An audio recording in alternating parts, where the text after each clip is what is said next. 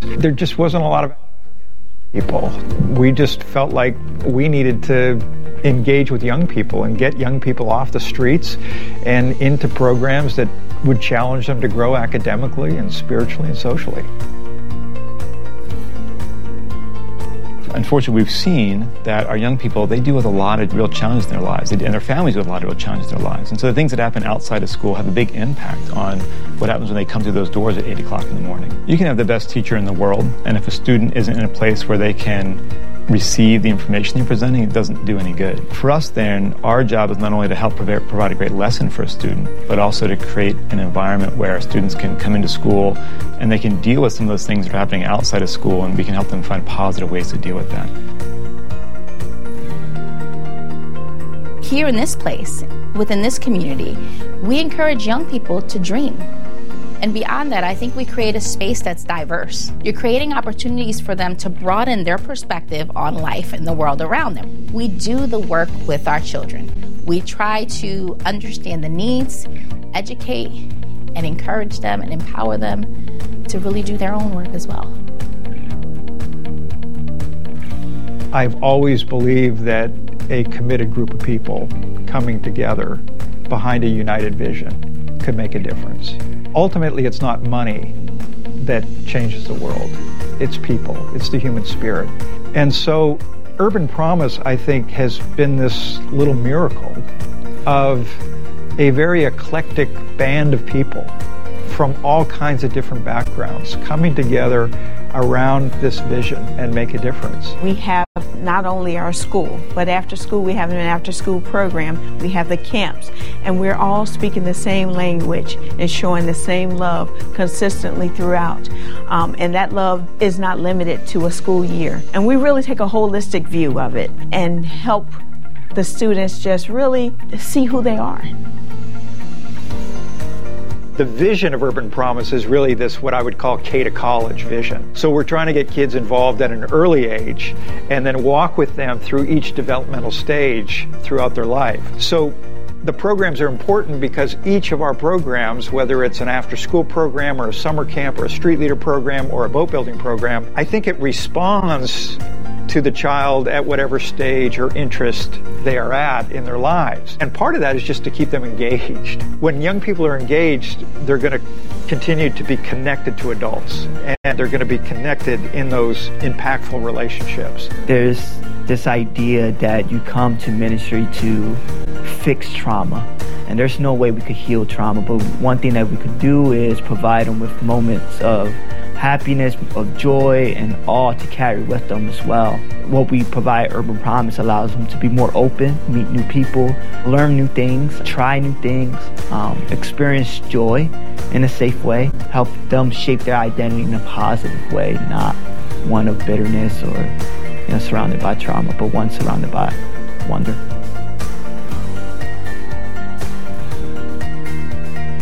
If I walk around campus uh, which I often do, and I ask young people, you know, give me one word to describe urban promise. Inevitably, the word that comes up is family. And when you hear that word repeated frequently, uh, I think it says something. It's a second family, it's a home away from home. And again, that's very different from a program. And young people don't talk about urban promise in terms of programs, talk about it with the language of family. The people who make up this community really do care care about loving on our kids, being present for our kids, being present with our kids. We care about the social issues that are happening in our neighborhoods. We care about who our families are, who our kids are, what the needs are. And so the kids uh, embody the love, right? It's not just about the love that we give, but the kids now give that love back. It's less about defining success for them and more about giving them the space to figure out who they are, to explore their truth, uh, and to become anything they want to be.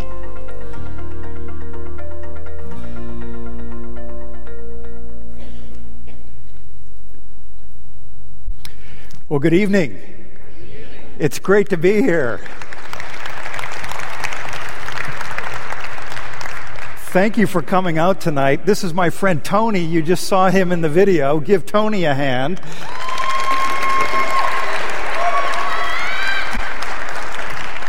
So uh, I've known Tony uh, boy, I've known you a long time. I had a full head of hair, I think, when I first Yeah, met you. I think so did I. That's why you have a hat on.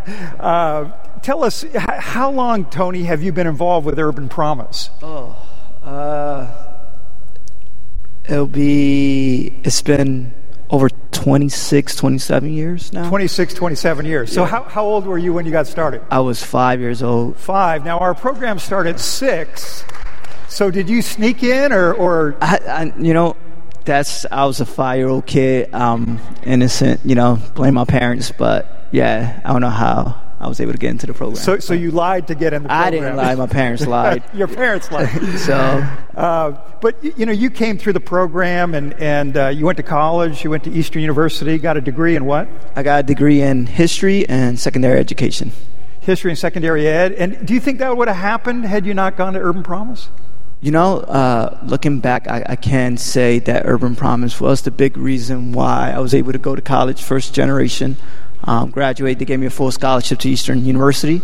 Um, but yeah, look, looking back to it, connecting the dots, yeah, Urban Promise was the reason why I went off to school. So. And so now you're back. You are an after-school director. You have what? How many kids in your program? Oh, I have about 66 kids registered. I get about uh, 40, 45 kids daily. So. So 66 kids registered. They come to your program. So tell us why, Tony. You know, why was it important for you to come back to your community and give back? I think, uh, you know, Bruce, you plug in your book, Promise Effect. I think this an effect that has taken on me. You know, it's, Urban Promise is a place where like love just simply does, in a sense, um, where ordinary people is allowed to do works of wonder and transformation. And I think the idea of this guy from Canada who promised to come for a summer to work in the basement of a church caused this big effect where now Urban Promise, an international program, um, affected my life. And I felt like I was obligated to come back to my city, you know, Camden, and give back. And there's no better vehicle to give back than Urban Promise. So, especially since it gave so much to me. Well, thank you for what you do. And let's give him a hand for, uh, thank you, Tony. I remember a couple weeks ago, I'm, I'm pulling into the, the ministry headquarters at 8 o'clock at night, and, and one of the buses is pulling in, and there's Tony. He's just finished dropping his last kid off, and we couldn't do this work uh, without dedicated young people like Tony. Uh, just a short verse of scripture for you tonight. Uh, Marty asked me to uh, share a, a, little bit about, uh, I guess the, the word here right now at the church is development. So he asked me to come and talk about youth development. And uh, I'm pretty passionate about that. I've been doing it for 30 years, so so thank you, Marty, for giving me this opportunity. But uh, a short verse of scripture from the Apostle Paul to a community much like ours, and he's reminding this community of the characteristics that should define them. 1 Corinthians 13, verse 13 says this: These three remain: faith hope, and love. But the greatest of these, the greatest of these is love. Let's pray. Gracious God, we thank you for this night and we thank you for this congregation. I thank you for their partnership in ministry over the years. I pray now that you would speak to us in new and fresh ways. Help us to understand more completely what it means to translate faith, hope, and love to a world that's thirsty for faith, hope, and love. Pray this in Jesus' name. Amen.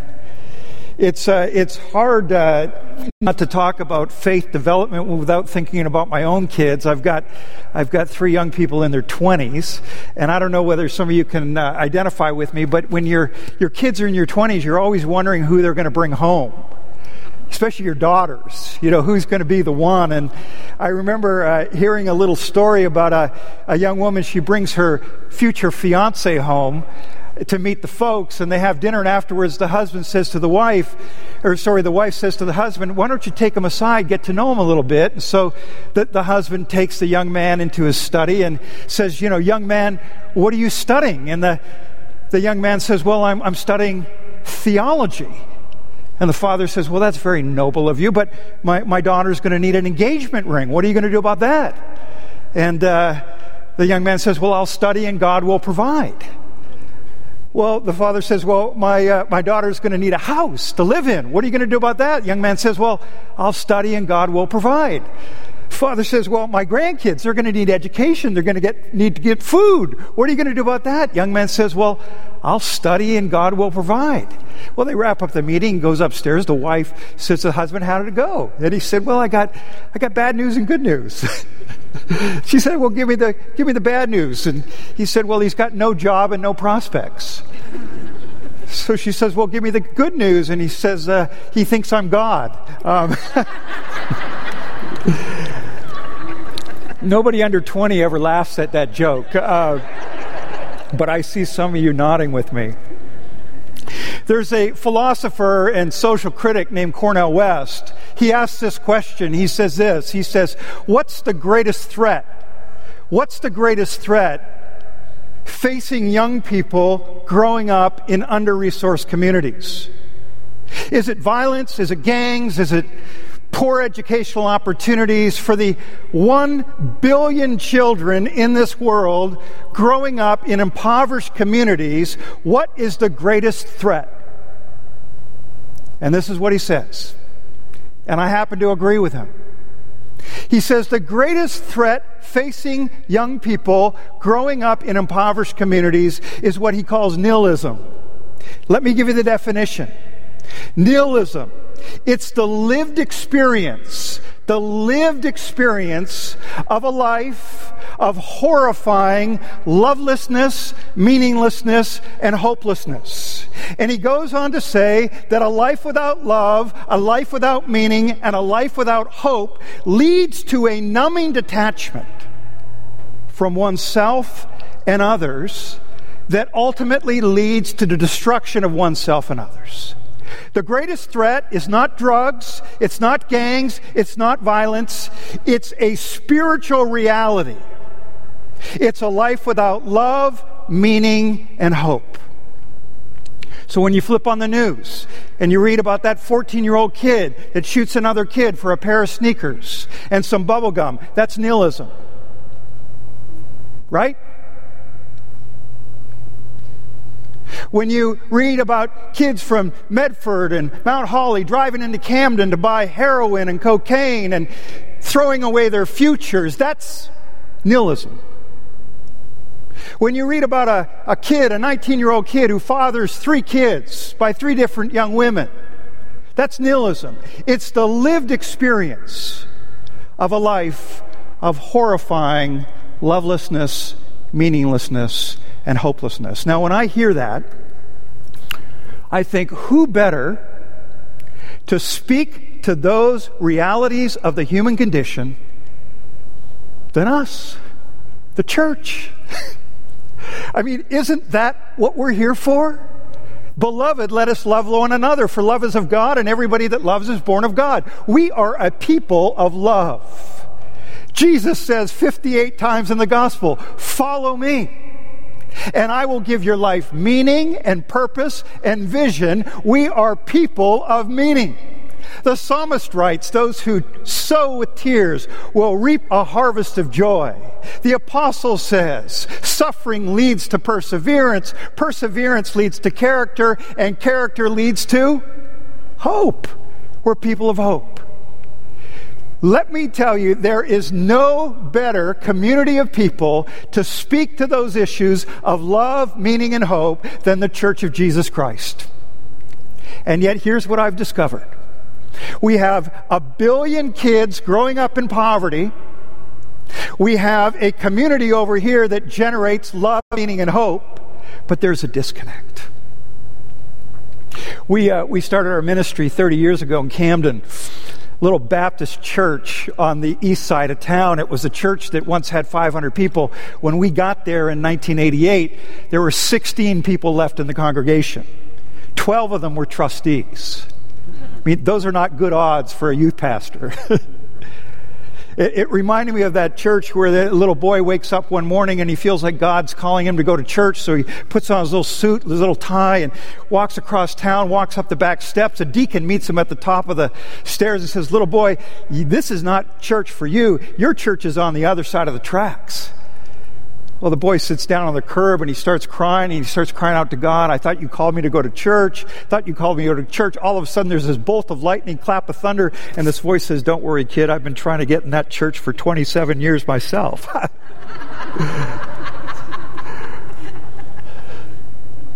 it was one of those churches. But here's what I'll never forget. When we got there, there was a beautiful white metallic door on the side of the church and it was only open twice a week once at 1045 to let the 16 people in and once at 1215 to let the 16 people out. Well we started these youth programs all of a sudden we got 150 kids showing up and, and they get there early and they're pounding on the doors and this beautiful white metallic door now has dents and gashes and, and dirt and, and finally one day this little kid named Hansan comes running through the door and he rips it off its hinges. and there's this once proud door just so I fix it up. I go home that night and uh, there's a voicemail from the head trustee. Emergency meeting about the church door. So I come back to the church and I come up the back steps. In the conference room, there are 13 of those metal cold chairs.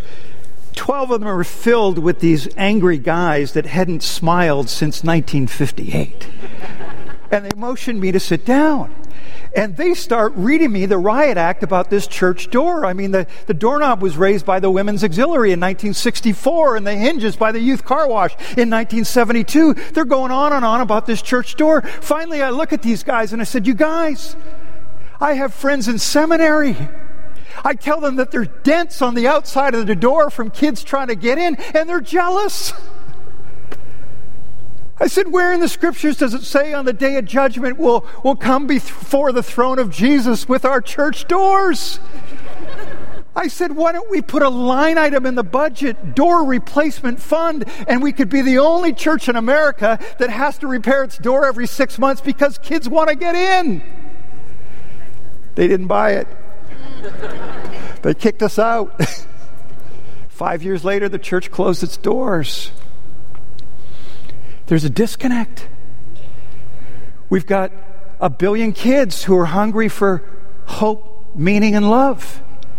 We've got a community that produces hope, meaning, and love. But but something gets lost in translation. I had a friend who was a pastor in the inner city of Boston, and he just watched what was happening in his neighborhood for a year. Finally, one day, he approached the major drug dealer in the community and said, Liz, Listen, I've been watching you for a year. I'm just curious, why are you so effective at reaching younger kids in the community? Do you know what this drug dealer said? He said, Pastor, it's because we're here and you're not. My pastor friend said, What do you mean? He said, Well, when little Rudy goes to school in the morning, we're here, you're not. When Rudy comes home at 3 o'clock, we're here, we're not. When Rudy goes to the corner store for a loaf of bread and a quart of milk, we're here that you're, and you're not. Do you, do you want to know why we're winning? We're present. And my friend realized that he needed to be on the streets, embodying hope, meaning, and love for kids. So, for the last 30 years, that's what we've been trying to do at Urban Promise. How do you translate love, meaning, and hope for kids that are thirsty for love, meaning, and hope? One, one of my favorite times of the year is Report Card Day. And I sit in my office on 36 and Federal, and I watch kids come up 36th Street from Davis Elementary School, and they come up and they got their backpacks, and they're, they're waving yellow slips of paper, and I know it's Report Card Day.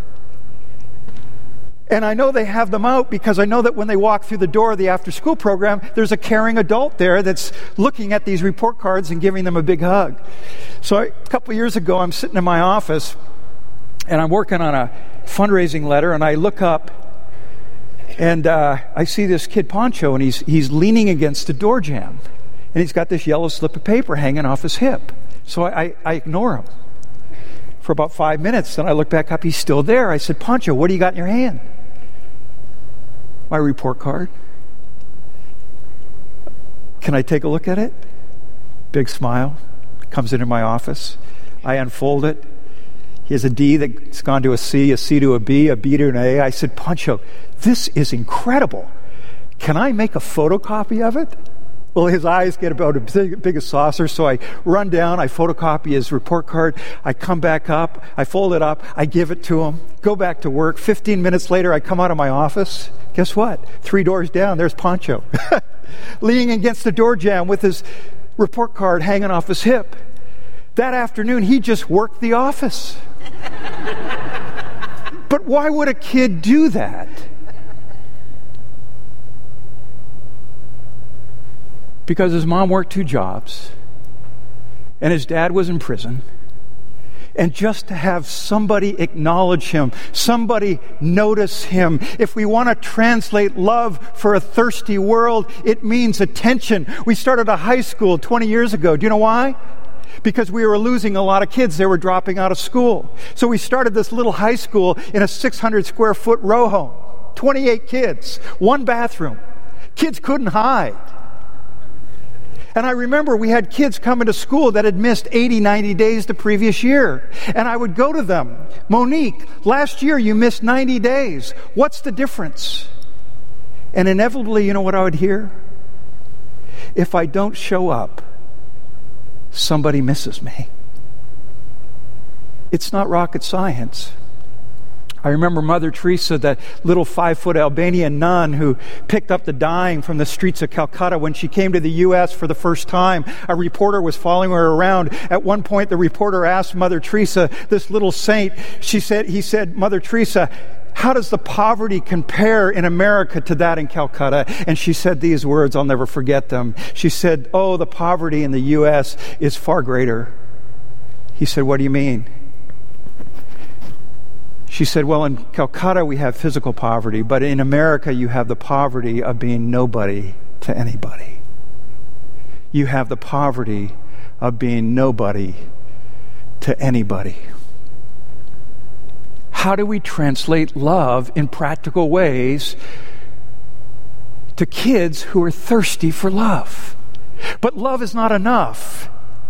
In that little quote I read earlier, we also have to address the issue of meaning. Why do kids join gangs? Because gangs give you a sense of identity and a sense of meaning. So, what we've been doing at Urban Promise is we've been creating a new gang.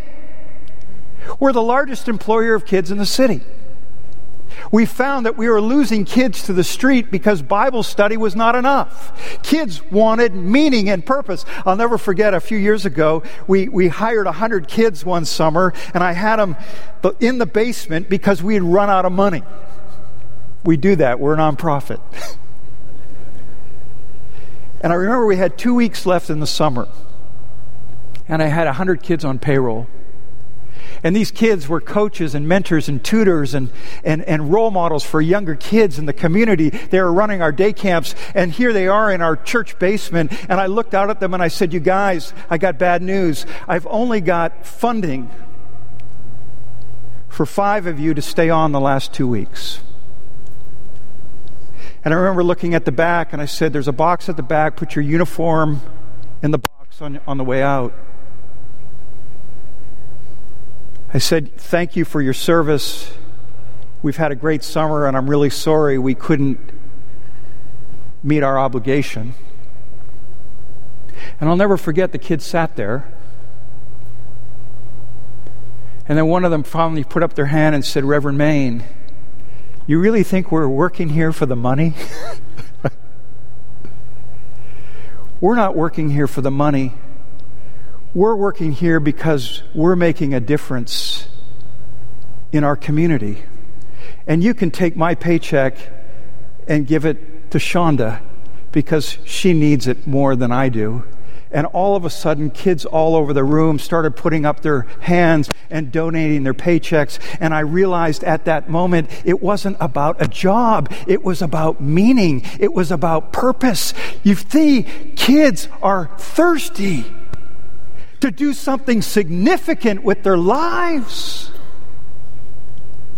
How do we communicate that? I uh, have to raise a lot of money in my job, and I remember a few years ago, I'm at a big foundation in Philadelphia, and we were trying to get a grant. And I remember the guy at the foundation looked at me at one point and he said, You know, if you just got rid of Jesus, references to the Bible in your mission, we'd give you lots of money. And I remember it was a big grant, and I didn't want to lose it. I was about to walk out the door, and then I turned around, I looked at this guy, and I said, Listen, sir, just want to ask you something. If you were at a meeting in Philadelphia, and it ended about 11:30 at night, you get in your car, you drive over the Ben Franklin Bridge, you get on the 626, and your car overheats. So you have to pull off at Kaighn Avenue, and there you are in the heart of South Camden at midnight. And I remember looking at this guy, and I said, All of a sudden, there's a group of teens walking down the street. Would you want them coming from a gang initiation meeting or a Bible study where they've just been studying the implications of the Good Samaritan. And when those young people stop and offer you their cell phone and maybe a hot cup of coffee, be sure to tell them why you don't fund faith based programs. we got the money.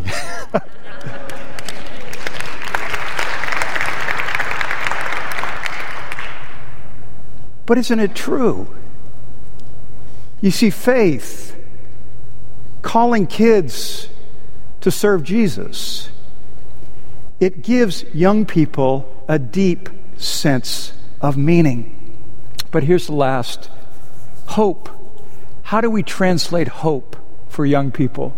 remember reading a book a few years ago by Art Levine called Beating the Odds How Poor Kids Get to College.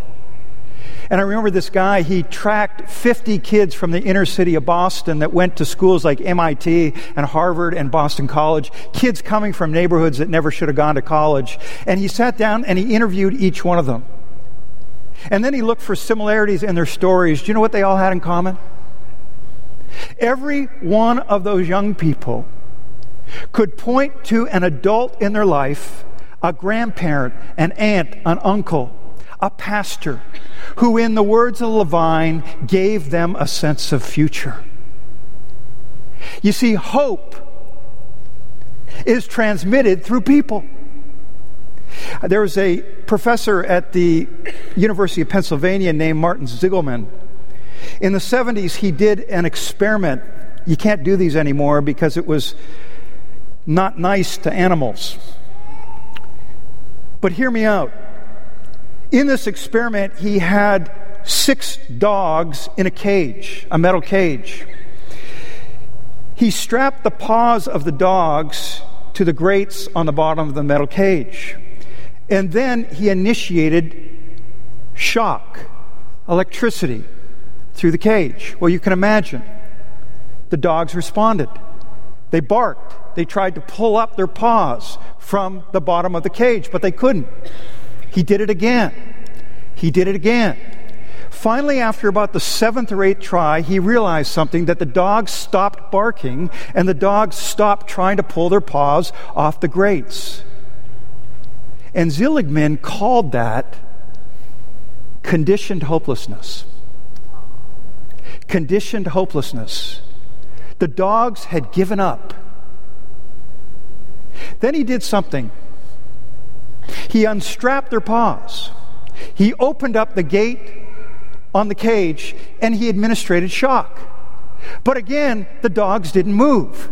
They just stopped and they stayed there and they absorbed the shock. He was perplexed. And at that point, he asked, Can dogs overcome conditioned hopelessness? And then he did something. He brought a new dog into the cage one that hadn't been administrated shock. He got the dog in the cage, left the gate open. He administrated the electricity. The dog that had just been introduced to the cage jumped up and started barking.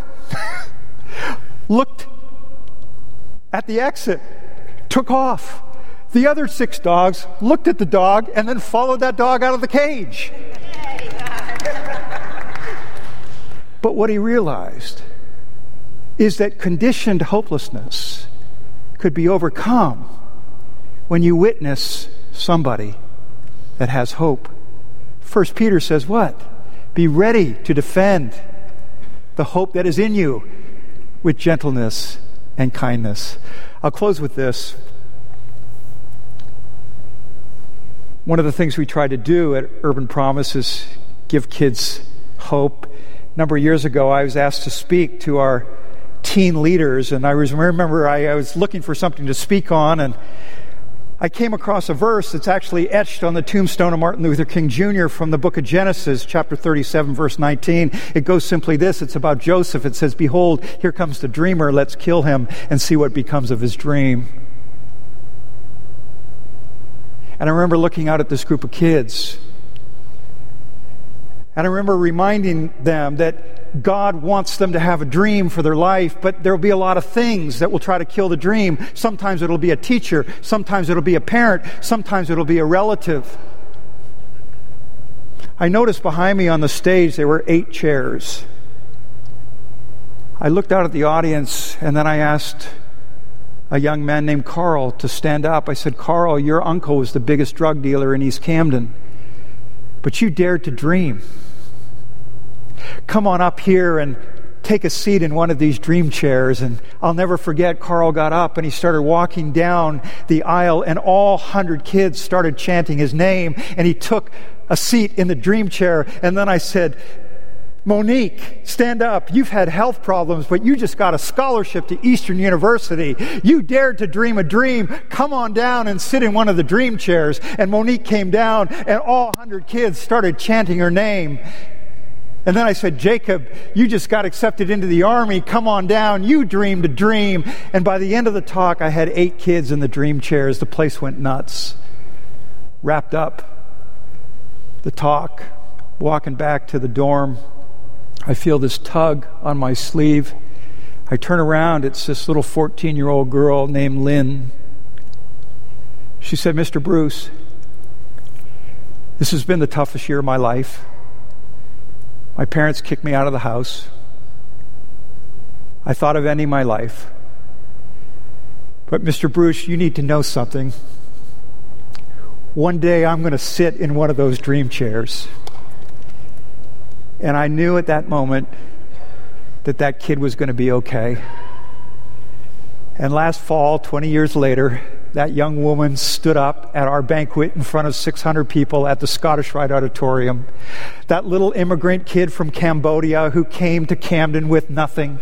The little one that was going to give up on her life, and she stood up there and she shared her testimony in front of 600 people. She went to dental school. She's a dental assistant. She's raising a family. That's what happens when we help kids to dream. That's our calling, my friends, as the church. How do we translate love, meaning, and hope for a thirsty, hungry world? Let's pray. Gracious God, I thank you for congregations like this that I, I can feel the love. I can feel the hope. I can feel the deep sense of meaning. But as this congregation continues to discern its call in the world, I pray that you would help, help it to learn what it means to translate love, meaning, and hope to both this immediate community and to the world. I pray this in Jesus' name. Amen.